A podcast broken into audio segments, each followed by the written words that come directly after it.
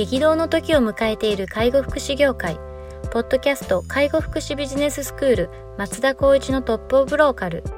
大手外資系アパレル会社のトップセールスマンから介護福祉事業経営者に転身した松田光一がこれからの介護福祉経営に求められるものについてお伝えしていきます。既存事業がうまくいかなくなってきた。今後の事業展開が不安などのお悩みを抱えている経営者の方。異業種から介護福祉業界への参入を考えている経営者の方。これからどんどん事業を拡大していこうと考えている経営者の方。など介護福祉ビジネスの入門から応用までさまざまなステージの方に楽しんでいただける番組です。こんにちは。ナビゲーターの松本真二です。ポッドキャスト介護福祉ビジネススクール松田光一のトップオブローカル。トップオブローカルとは介護福祉業において地域に密着し、地域に愛されることで地域のナンバーワンになることです。松田さん、本日よろしくお願いします。よろしくお願いします。はい。では、今日も行きたいと思います。えー、今日はですね、お便りをいただいておりますので、いただきたいと思います。えっ、ー、と、訪問介護事業をやっている方からですね。はじめまして、地域で訪問介護事業をやっているものです。ヘルパーの採用がなかなかできず、事業を拡大できません。ヘルパーを採用するにはどんな手法が効果的でしょうか何か良い取り組みがあれば教えてくださいというような内容です。いや難しいですよね。ヘルパーの採用結構難しい。ヘルパーの採用本当に難しいですよね。結構一番うちでは難しいと言われてるジャンルかなと思ってますね。ああ、いろんな職種の中でってことですそうですね。あの、ちょっとまあ個人的見解になっちゃうかもしれないんですけど、やっぱりエリアに、によって、その訪問介護をやりたいと思うエリアと、まあ、やりたいと思わないというか、ちょっと少ないと思うエリアっていうのはちょっとあってですね。あ、その働き手の話ですね。そうです、そうです。働き手の話ですね。はい、なんで、その、例えば私たち愛知県名古屋市で運営してるんですけども、これをこう東西南北で分けていくと、やはりこう西とか南とかは訪問介護をやっぱりこう主としてえー、っと、働いてる方々って結構多かったりとか、募集しても、もう結構すぐ来るよっていう話はやっぱりいっぱい聞くんですよね。一方で、東、まあ、北は、北はいますね。東の方っていうんですかね。この、うん、そのエリアに関しては、ちょっとこう訪問介護の求人を出してもなかなか集まらないとかっていうことをやっぱり皆さん聞いていて、私たちもそこのエリアに属しているんですよね。はいとはいえ運営をしているっていうこともあるので、やっぱりこうスタッフが充足することによってサービス提供っていうのも向上できますし、そういった部分では私で着手してるってなると、やはりこうローカル的な、まあ今はウェブ媒体は結構主流だと思うんですけど、うん。えっ、と、いわゆる紙媒体っていうところを定的に出していくっていうことをまず主でやっていたりはしますね。あとは、まあ、ウェブ媒体でいくと、まあ、いろいろ、今、企業さんが出していただいてると思うんですけど、まあ、スカウティングが、機能がついている、そういったあの採用媒体を使わせていただいて、まあ、採用していく。ただ、一定のコストはかかってしまうので、この部分が中小零細の方々にとっては結構圧迫すると思いますから、そういったところでいくと、今は、まあ、インディードの無料掲載っていうのがありますので、そこを、まあ、更新頻度は結構高めなきゃいけないんですけども、それを使うことによって、まあ、あとは文章の内容は、こう、まあ、求職者に届くような、あの、刺さるような言葉を選ぶことで採用できるというような形で取り組んではいますね。うんまずそもそも働き手のそのなり手のエリア差みたいなのがまああるというところを理解した上で、うん、まあ 少ないエリアだとどうしても苦戦するよねっていうことはあるってことですよね。そうですね、はい、訪問介護になるとやっぱりこうご自宅に伺うっていうことが少しやっぱりこうハードルを高くしちゃうっていう部分があったりするのであとはやっぱりその内容としては身体介護と生活支援っていう部分でいくと、まあ、身体介護は、まあ、いわゆる介護的な、あサービスになるんですけども、まあ、あの生活支援ってなると家事援助いわゆるこう、えーと、身の回りのお世話ですよね。お食事を作ったり買い物をしてきたりとかいうことでちょっと介護とかにちょっと離れちゃうような、あ内容になってしまうとなかなか訪問介護とはっていう部分で、えー、議論になることもやっぱりあるので、その辺で自分がやってる仕事っていうのは、うんと介護保険のサービスではないみたいなことを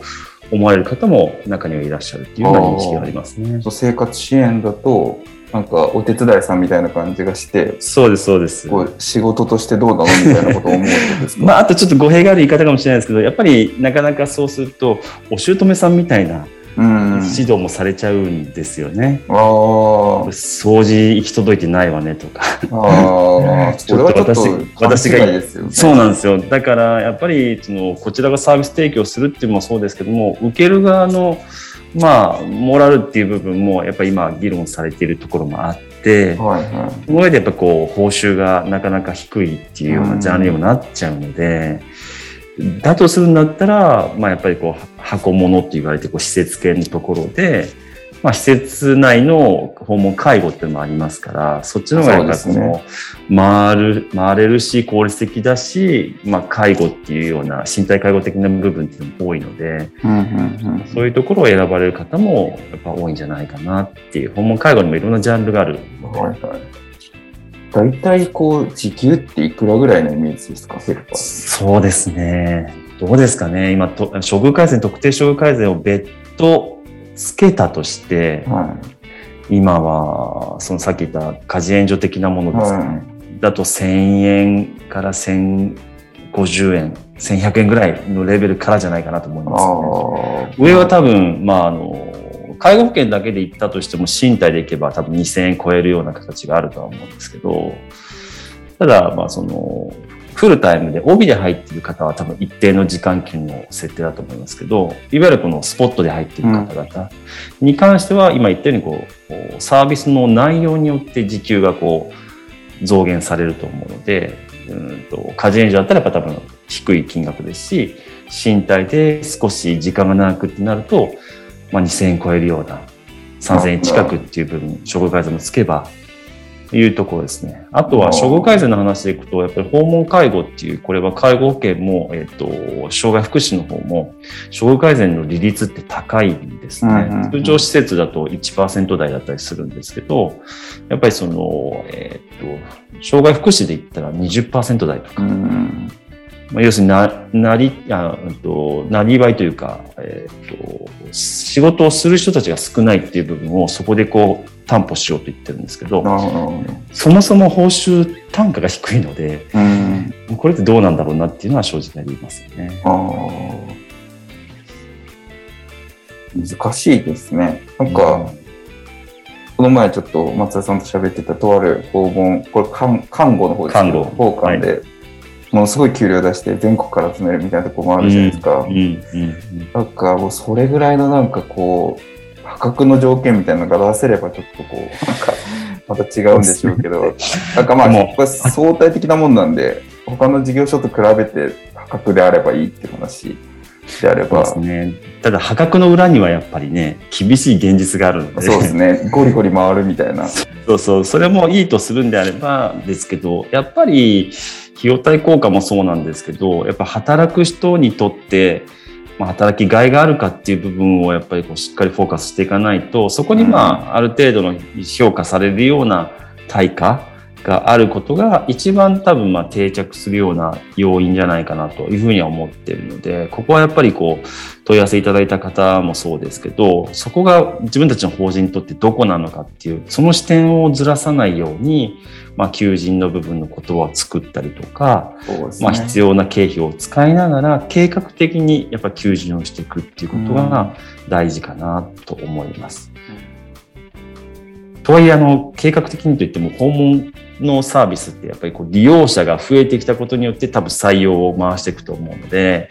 採用先にこう取っておいて利用者ってなるとなかなかランニングコストもずっとやっぱりマイナスになっちゃいますので、採用のタイミングとか、やっぱこう収支計画に基づいて採用しなければいけないので、結構一番難しいその採用方法っていうか選択になるのかなと思いますけどね。欲しいですね、これは。その採用のこの、まあ、メディアの出し方とか表現っていうのは当然大事だと思っているんですけど、うん。なんかどういう戦略でいくかみたいなのも結構なんか紐づくような気がしていて、うん。なんかとある、なんか記事で読んだだけなんで、絶対ちょっと詳しくわからないですけど、とある訪問介護の事業者さんとかは、なんかもう IT バリバリに駆使して、こう生産性をとにかく高めて、まあそういう、そういう事業所ですよっていうので、まあある程度給料張るのと、それで常勤ばっかり採用するみたいな。うんうんうん。それで多分安定的に稼働させて、まあこう利便性高めて、地域からの評判もしっかり獲得して、こうさらに大きくみたいな、なんかそういうこう、事業戦略上のこう立て付けと採用戦略がしっかり紐づいてると、なんかこう中長期的なこう差別化っていうのができるんだろうな、ちょっと個人的には思っていて、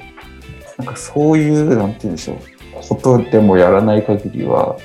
なんか結構小手先論にどうしてもなってしまうんじゃないかなって、ね。結構いつも思ってしまうんですよね。そうですよね。訪問介護に限って言うと、先ほど言ったようにこの、その報酬単価が低いっていうところで、やっぱりこう、今おっしゃったように、正社員で回していくってなると、やっぱりその今サービスのそのコアな部分を、やっぱりもう少し重度化していかなきゃいけないっていうところがあったりするんです。要するにこう、家事エンドではなくて、身体で、はい身体じゃなくて帯で入れてってなると、まあ、とあるその事業所に関しては、重度訪問に特化していて、あ正社員でやっていて、かつまあ男性で回すみたいな。